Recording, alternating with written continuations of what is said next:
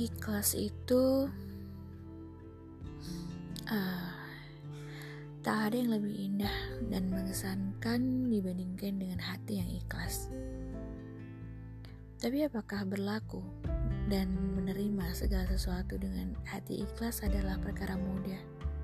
Tidak. Eh, jawaban untuk pertanyaan tersebut adalah tidak. Menjadi pribadi yang senantiasa ikhlas adalah sesuatu hal yang sulit. Bahkan sangat sulit. Walau sangat sulit, bukan berarti berlaku dan menerima segala sesuatu dengan hati ikhlas adalah suatu hal yang tak mungkin dilakukan. Secara perlahan dan bertahap, dengan perasaan sabar serta tulus, dipastikan bahwa kita akan memiliki hati yang ikhlas. Iya, walaupun tak sepenuhnya atau tak 100% kita benar-benar ikhlas.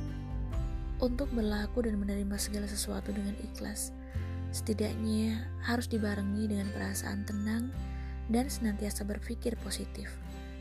Untuk berlaku ikhlas, setidaknya juga harus dibarengi dengan hati yang penuh penerimaan dan memasrahkan segalanya kepada Sang Halik ada saat di mana kita harus merasa pasrah terhadap segala keadaan. Meski pasrah, bukan berarti kita adalah seorang yang kalah.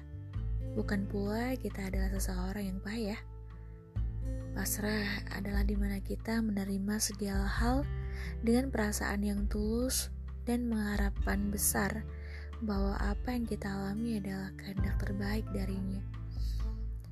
Di balik segala kepasrahan yang kita lakukan, tetap disarankan untuk tetap ikhtiar dan yakin bahwa segala sesuatu yang indah akan datang suatu saat kelak.